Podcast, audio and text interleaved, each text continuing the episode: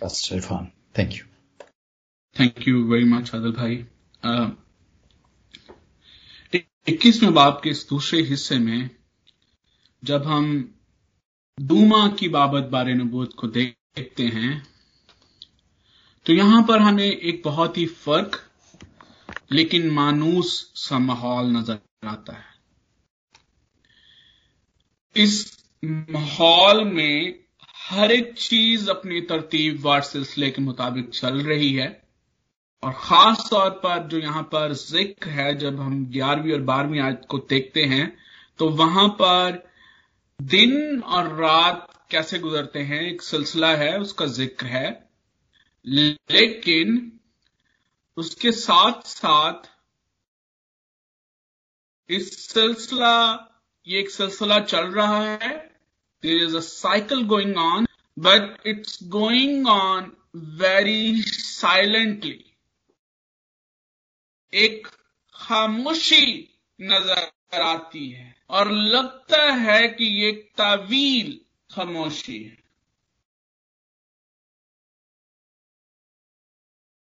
ये साया इस हिस्से में हमें इस माहौल से क्या सिखाने की कोशिश कर रहा है, आज हम इस बात पर गौर करेंगे। और ये ये ये आजकल के दौर के लिहाज से ईमानदारों के लिए नहायत ही हौसला अफजाई की बात है कि खुदा का कलाम कलाम मुकद्दस हमें ऐसे माहौल के लिए पहले से हिकमत अमली अता करता है। दूमा का जब हम ज़िक्र खुदा के कलाम में मुकदस में देखते हैं तो अगर हम पैदाइश की किताब उसका पच्चीसवां बाब और उसकी चौदहवीं आयत में देखें तो वहाँ पर इस्माइल का नसब नामा और उस नस्ब नामे में जो इस्माइल का छठा बेटा है, उसका नाम दूमा है। And now you can connect very easily के यहाँ पर ये साया जो है अब किन कौमों से मुखातिब है। जब हम यशवा की किताब उसके पंद्रहवें बाप और उसकी बावनवीं आयत को देखते हैं तो वहाँ पर दूमा नाम एक शहर का तस्करा मिलता है and it was very common at that age के लोग जहाँ पर कोई शख्स जाता, कोई जगह दरियाफ्त करता, किसी जगह पर जाकर रहना शुरू करता तो उसी के नाम से वो जगह अक्सर जानी जाती थी।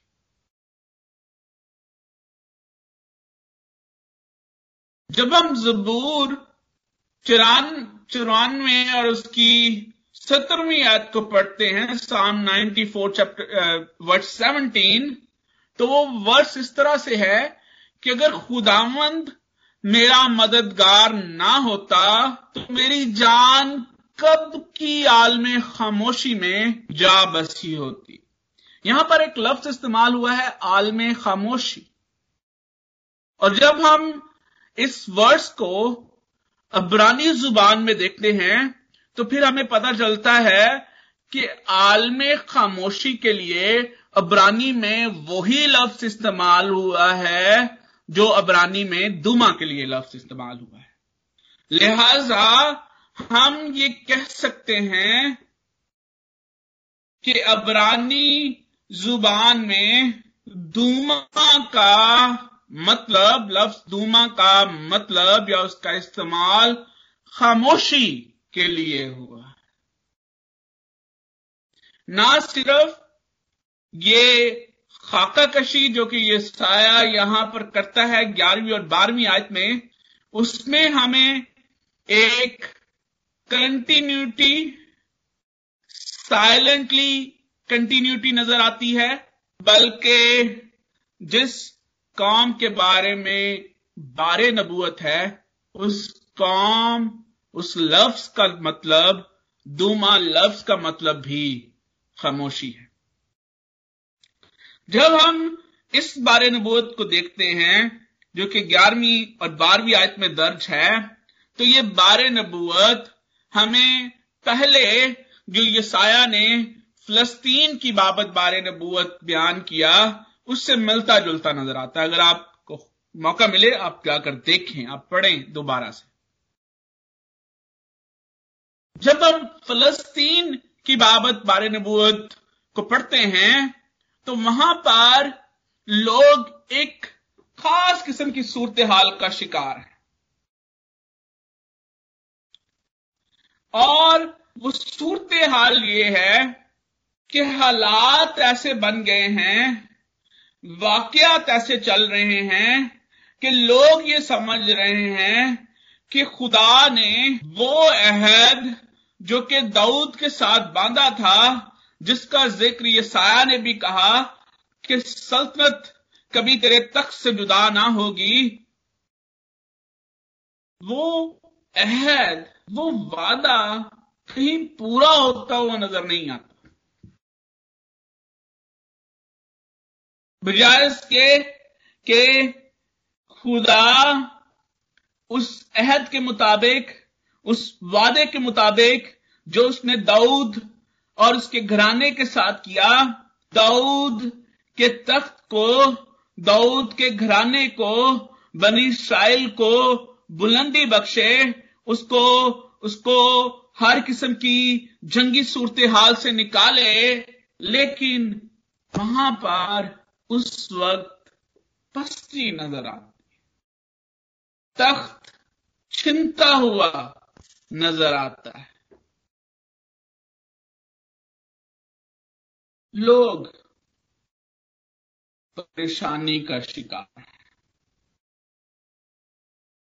और उसकी बड़ी वजह ये है कि वो बदलती हुई सूरत हाल में खुदा की मर्ज़ी को समझने से कासर है।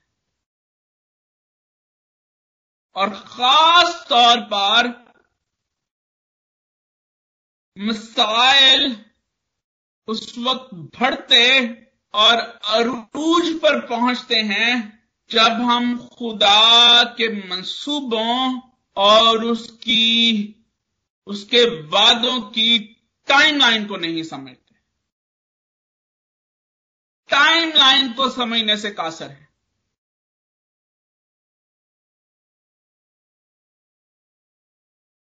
जब ये सारा ये बयान करता है कि हमारे लिए एक बेटा बख्शा गया, एक लड़का तवल्लद हुआ और सल्तनत उसके कंधों पर होगी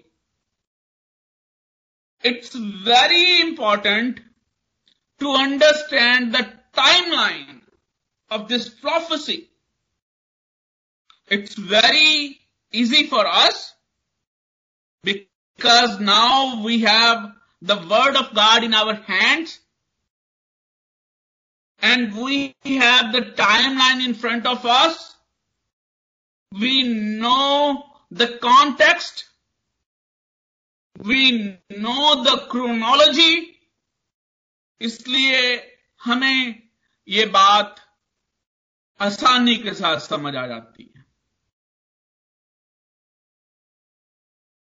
लेकिन उस वक्त उन लोगों के लिए ये बात समझना उतना ही मुश्किल था जितना आज की क्लिसिया के लिए खुदामंद यसु मसीह की दूसरी आमद की टाइमलाइन को समझना और फिर हमें यहाँ पर क्रिसिया डिवाइड नज़र आती। Because we don't understand the time line of इस सेकेंड कमिंग यहाँ पर यह बात हरगिज ना भूलें कि खुदा ने वक्तों और मयादों को अपने हाथ में रखा है। वो अपने वादों को और अपने मंसूबों को इंसान की टाइमलाइन के मुताबिक नहीं बल्कि अपनी टाइमलाइन के मुताबिक पूरा करता है। क्या होता है जब इंसान खुदा के मंसूबों को अपनी टाइमलाइन और मर्ज़ी के मुताबिक इंटरप्रेट करने की कोशिश करते हैं? उससे क्या होता है? याद रखें जब हम खुदा के मंसूबों और वादों को दुरुस्त तरीके से नहीं समझते और उनको अपनी मर्ज़ी से इंटरप्रेट करने की कोशिश करते हैं, याद रखें पहली बात, गलत अकायद परवान चढ़ते हैं।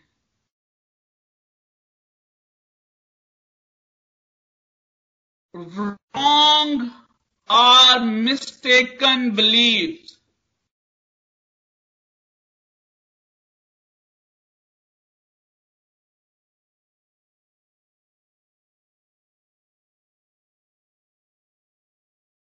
खुदा के मंसूबे और उसके वादे जो हमें कलाम मुकदस में मिलते हैं, जब उनको उनकी गलत तशरी की जाती है, उनकी गलत तफसीर की जाती है। लोग अपनी मर्ज़ी और अपने इरादे से उसकी तफसीर करने की कोशिश करते हैं, गलत अकायद परवान चढ़ते हैं। अकायद कैसे डेवलप अकायद उस इल्म से, उस तालीम से डेवलप होते हैं जो आपको मिलती है। मिसाल के तौर पर हमें माँ की गोद से ही कुछ बातें सिखाई जाती हैं, जो आगे चल के हमारे कायद बन जाते हैं। इसी तरह से जब हम खुदावंद के पाकलाम को सीखते हैं, पढ़ते हैं तो मौजूद जो तालीम है, वो हमारे अकायद बन जाती है। जब हम रसूलों का अकीदा पढ़ते हैं तो रसूलों का अकीदा खुदावन के कलाम में जो तालीम मौजूद है, उसका निचोड़ है। यानी जितने भी डॉक्ट्राइंस और डॉक्ट्राइंस की उर्दू जो तर्जमा है, वो अकायद हैं, वो उनका निचोड़ है।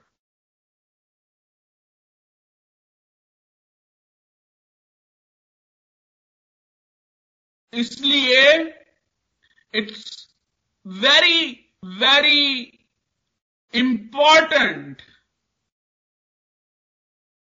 कि आपके कायद दुरुस्त तशरी और तफसीर पर मबनी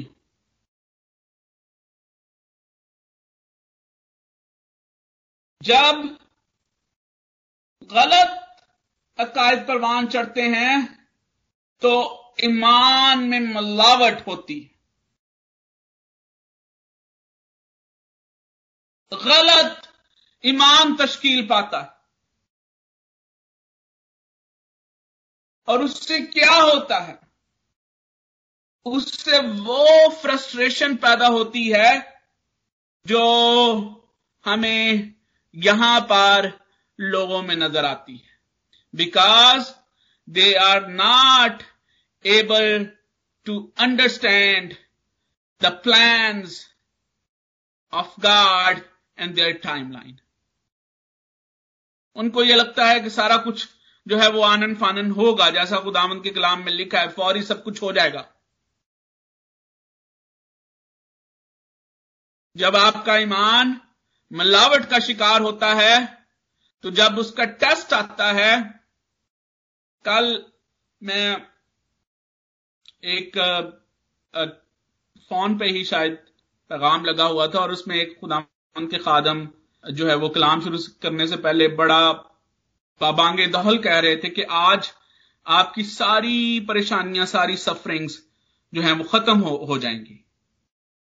और मैं अपने दिल में सोच रहा था कि पादरी साहब शायद खुदावंद के कलाम को पूरे दुरुस्त तरीके से पूरे पूरे तनाजर में समझ सम, समझ नहीं रहे या जिस अंदाज से वो बात कर रहे हैं शायद वो एक पहलू को बिल्कुल जो है वो मिस कर रहे हैं। और वो पहलू ये है कि यसु मसीह ने कहा कि अगर तू मेरे पीछे आना चाहता है तो अपनी सलीब उठा।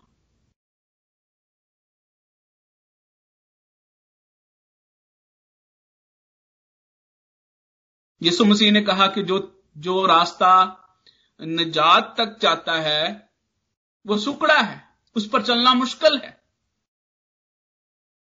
And where it is coming from it is coming from the Old Testament the very first book of the Bible जब तक तू ज़िंदा है तो मुशक्कत उठाएगा। जब तक तू दोबारा खाक में लौट नहीं जाता। Is the problem that I am presenting in front of you my beloved कि ईमान किस तरह से मिलावट का शिकार होता है, गलत अकायद किस तरह से प्रमाण चढ़ते हैं, और फिर जब हम खुदा की मंसूबों और मर्ज़ी को समझ नहीं नहीं पाते तो फ्रस्ट्रेशन होती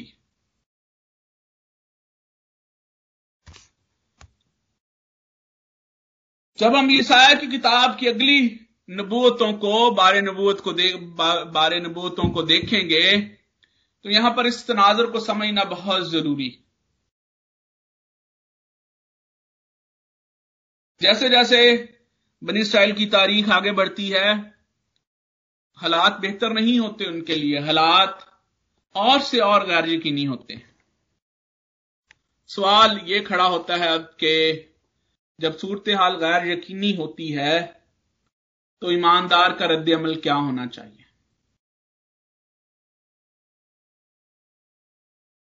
और पिछले हफ़्ते भी हमने इस बात पर बात की, और आज फिर मैं उसी बात को स्ट्रेंथ देने के लिए दोबारा थोड़ा सा इसको और तफसील में बयान करना चाहूँगा। जब हम इस हिस्से को पढ़ते हैं, खासतौर पर ग्यारहवीं और बारहवीं आयात के दो मुख्तर आयात हैं। एक छोटा सा बार नबूत है, लेकिन ये बहुत अहम है हमारे लिए, जिस तरह से मैंने पहले अर्ज़ किया। ग्यारहवीं और बारहवीं आयात में बहुत सारी ऐसी बातें मौजूद हैं, जो कि उससे पहला हिस्सा जो कि हमने पढ़ा है, जो कि दसवीं आयात तक था, इक्कीसवें बाप का, एक दूसरे के साथ मुंसलिक है। जैसे जब हम पहले इसको, इस हिस्से को पढ़ते हैं तो आ, वहाँ पर जब हम छठी और नामी छठी से लेकर नानवी आयत को पढ़ते हैं तो वहाँ पर निगेबान का ज़िक्र है। अब वॉचमैन एंड वॉचमैन को एक टास्क दी गई है। There is a task given to the watchman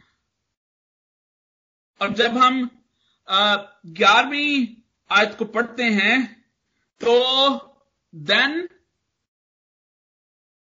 they are asking about a report of the task that is given to the watchman. पढ़े छठी आयत क्योंकि खुदावन ने मुझसे फरमाया जा निगेबान बिठा वो कुछ देखे सो बताए। जब हम ग्यारहवीं आज को पढ़ते हैं, उसके दूसरे हिस्से को, किसी ने मुझको शाहिद से पुकारा आज निगेबान, रात की क्या खबर है? ए निगेबान, रात की क्या खबर है?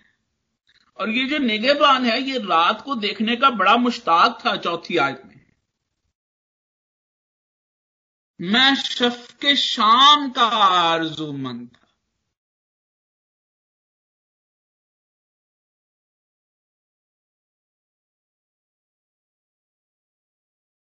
और अब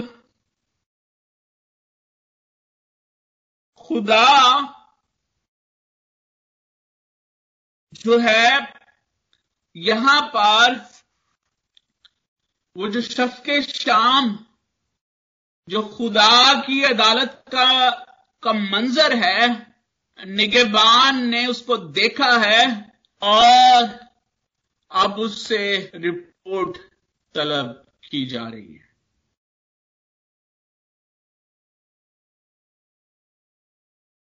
और अगर हम आठवीं आयत को पढ़ें तो वहाँ पर इस तरह से बयान है।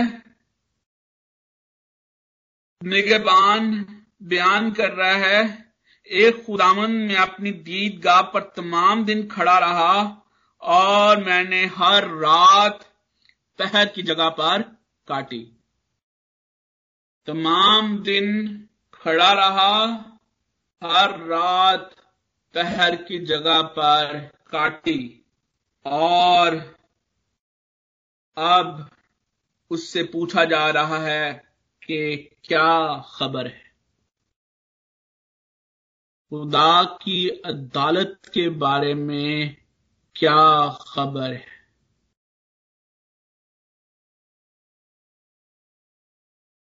क्या ये सिलसिला खत्म हुआ है या नहीं? क्या हालात बदले हैं या नहीं? क्या बेहतरी आएगी या नहीं? और निगेबान कहता है कि सुबह होती है और रात भी, यानी वही सिलसिला है। अगर तुम पूछना चाहते हो तो पूछो, लेकिन बेहतर है कि क्या है, तुम फिर आना। अभी तो सिलसिला वही है। अभी तो हालात वैसे ही हैं, लेकिन फिर आना। उम्मीद है कि बेहतर हो जाएँगे।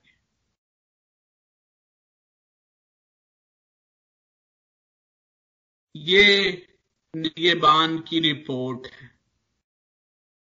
हालात अभी वैसे के वैसे ही हैं। लेकिन हाँ, हालात बेहतर होंगे।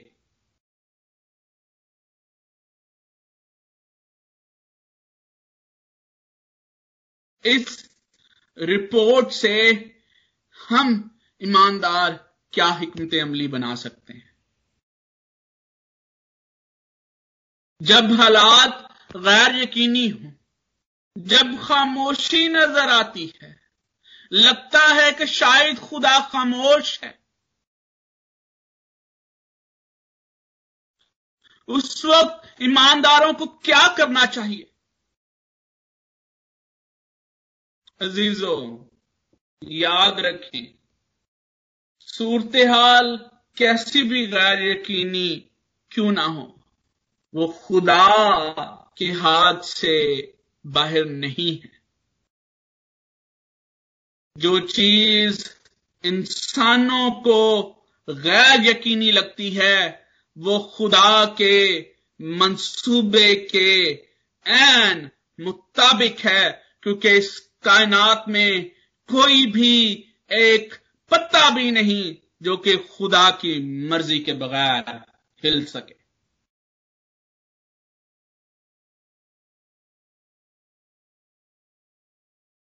जब हमें खामोशी नज़र आती है, उस वक्त भी खुदा पर मंजर में हमारे लिए मसरूफ होता है।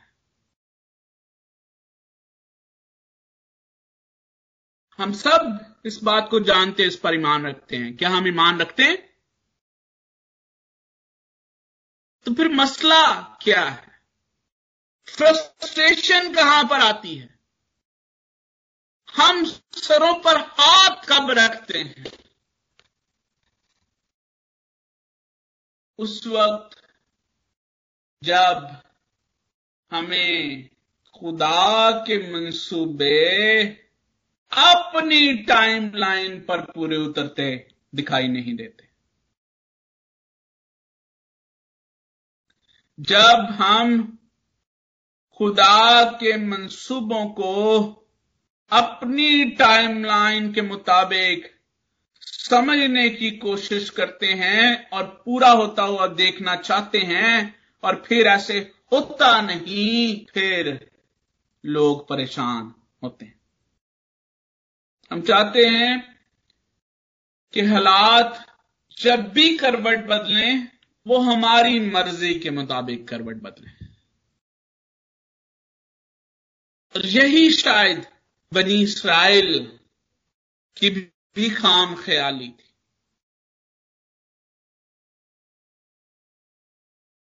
और ना सिर्फ़ ये खाम ख्याली हमें पुराने अहद नामे की कलीसिया में नज़र आती है।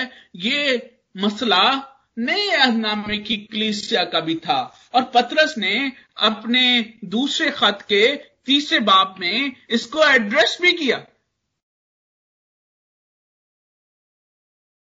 उसने उसने बताया कि तुम कहते हो कि उसके आने का वादा कहाँ गया? Why he is not acting? Why he is not intervening?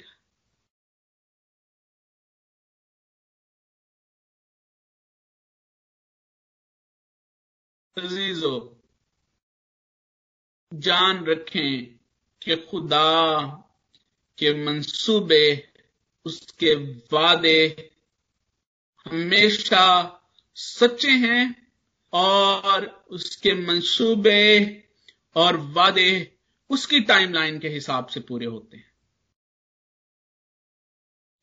याद रखें कि सूरत हाल कैसी भी गैर यकीनी क्यों ना हो, वो खुदा के हाथों में है। वॉचमैन एक बहुत ही ज़बरदस्त सूरत हाल के वसीले से हमारे सामने एक हिकमत अमली को रखता है। और वो हिकमत अमली ये है कि हमें ऐसी सूरत हाल में सिर्फ़ और सिर्फ़ इस बात के लिए दुआ करनी है कि खुदा के मंसूबे और वादे उसकी मर्ज़ी और उसके इरादे के मुताबिक पूरे हों। उसकी मर्ज़ी और उसकी टाइमलाइन के मुताबिक पूरे हों। और ईमानदार का, के ईमान का सबसे बड़ा हिस्सा यही है। अबरानियों के खत के मुसन्फ ने पहली आयात में ही इस पूरी टाइमलाइन के मंसूबे को हमारे सामने रख दिया।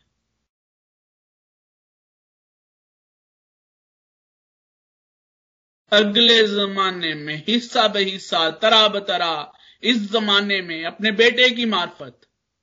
और फिर अब आगे की टाइमलाइन जिसके बारे में हमें पता तो नहीं, लेकिन खुदामंद का कलाम हमें आगाही ज़रूर देता है। और उसके साथ साथ खुदा का कलाम हमें यह भी आगाही देता है कि हमें पैनिक नहीं होना। हमें फ्रस्ट्रेशंस का शिकार नहीं होना। We don't need to lose hope because खुदा अपने इरादों और मंसूबों को अपनी मर्ज़ी के मुताबिक पूरा करता है। And he saying there come again तुम फिर आना। और यहाँ पर जो जो सूरत हाल है अगली बारे नबूत में, जो कि, जिसमें हमें तीमा के बारे में बयान मिलता है, जो कि अरब के बारे में बारे नबूत है, यहाँ पर ये ये, यहाँ पर हमें फ्रस्ट्रेशन का एक अरूज नज़र आता है। जब हम तीमा के बारे में बारे अनुबोध को देखते हैं तो तीमा रेड सी रेड सी के मशरक में तकरीबन 200 माइल्स अवे जो है वो एक सिटी थी, एक शहर था। ददानी एक अरब कबीला था, जो कि इस इलाके में आबाद था। और इस इलाके के शुमाल की तरफ़ जो इलाका, जो जो केदार के कबीले कबीला था, और क्योंकि वो इस इलाके में आबाद था, इसलिए इसको केदार का इलाका ही कहा जाता था। असूर के सारे दौर में ये इलाका बदमनी का शिकार रहा। और इस इलाके की सूरत हाल बिल्कुल वैसी ही है, जैसी मुआब की सूरत हाल थी। इन दोनों में, इन दोनों की सूरत हाल बड़ी मुश्तरक नज़र आती है। मुआब भी बदमनी का शिकार था और अमन का मुतलाशी था और यहाँ पर हमें जो है ददानी, जो है ये भी बदमनी का शिकार हैं और अमन के मुतलाशी हैं। जब हम मुआब की, के बारे में, बारे नबूत को देखते हैं तो लिखा है कि जब वो अमन के मुतलाशी थे तो वो सयून की सरहदों की तरफ़ देखते हैं। और दर्ज ये है कि वो अपनी राहों में टाट बाँध, अपनी टाट बांधते हैं और अपने घरों की छतों और बाजारों में नोहा करते हैं। सबके सब जार जार रोते हैं।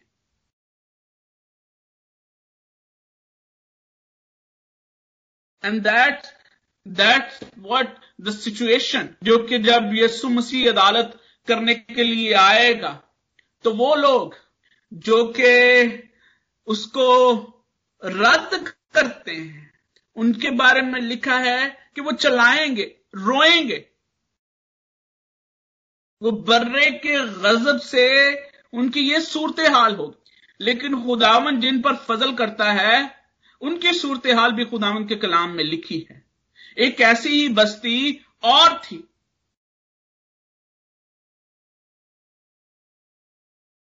और वो बस्ती जिसमें यूना नबी ने जाकर मुनादी की। उनके, उन पर भी जब गजब नाजल होने की बात हुई तो उन्होंने भी टा टोड़ा और राख पर बैठे। और खुदामन की तरफ़ मतवजे हुए अब इन सूरत हालों में जो जिनका ज़िक्र मैंने आपके सामने किया है, जो बात काबिल गौर है, वो ये है कि जब जब भी वो चाहे मुआब हो, या वो अरब हो, या वो यूना नबी का वाक्य हो।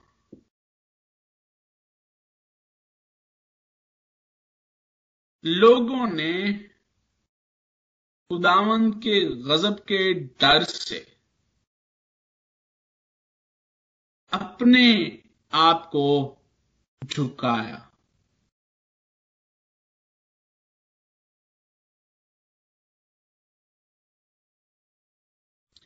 खुदावन की तरफ़ मुतवजे होने के लिए जो बुनियादी शर्त है, वो खाक सारी है।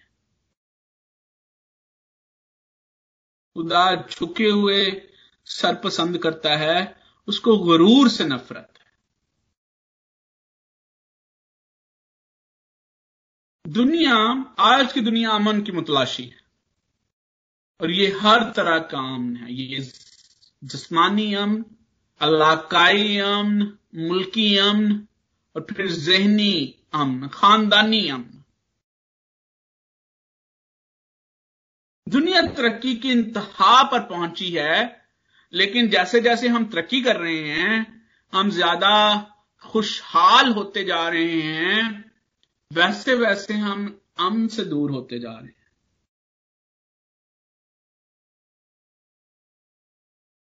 हमें दुनिया यहाँ तक अरूज पर पहुँच गई है कि शायद ही कभी ऐसा अरूज, तरक्की का ऐसा अरूज दुनिया ने देखा हो।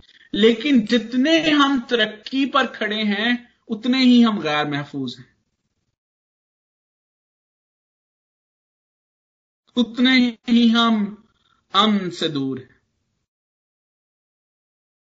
तबाही एक क्लिक शक्ल में हमारे हाथों में है। Just one click one password and everything is finished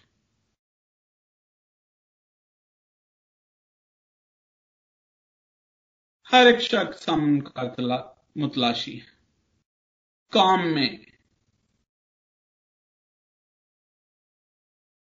कलीसियाँ खानदान अशखास। जब हम अमन के मुतलाशी हैं तो हमें जो बुनियादी कुलिया जो कि यहाँ पर इस हिस्से में हमारे सामने नज़र आता है, जिसकी तरफ़ विसाया हमारी तो जो रहा है, वो वो ये कुलिया है कि जब आप खुदामंद की तरफ़ मुतवजे होना चाहते हैं उसके लिए जो पहली शर्त है, वो खाकसारी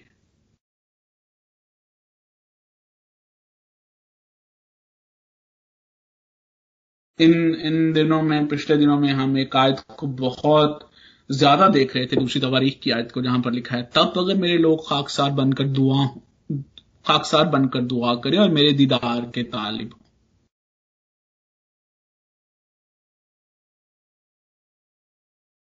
में बड़ी खूबसूरत बात लिखी है कि हर कोई कमाल फरोतनी से दूसरे को अपने आप से बेहतर समझे। और शायद ये वो एक बात है जिससे सारे मसले हल हो सकते हैं।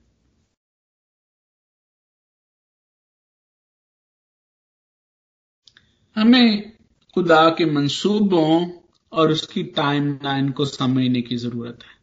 और जब हम खुदा के मंसूबों और उसकी टाइमलाइन को समझने की कोशिश करते हैं और गैर यकीनी सूरत हालों में से गुजरते हैं। उस वक्त ज़रूरी है कि हम खाकसार होकर खुदा के तालिब हों। क्योंकि खुदावंद का कलाम ये कहता है कि तुम फिर आना क्योंकि बेहतर अच्छे दिन खुदावन की तरफ़ से आने वाले हैं। खुदा इस कलाम के वसीले से आप सबको बरकत बख्शे। आमीन।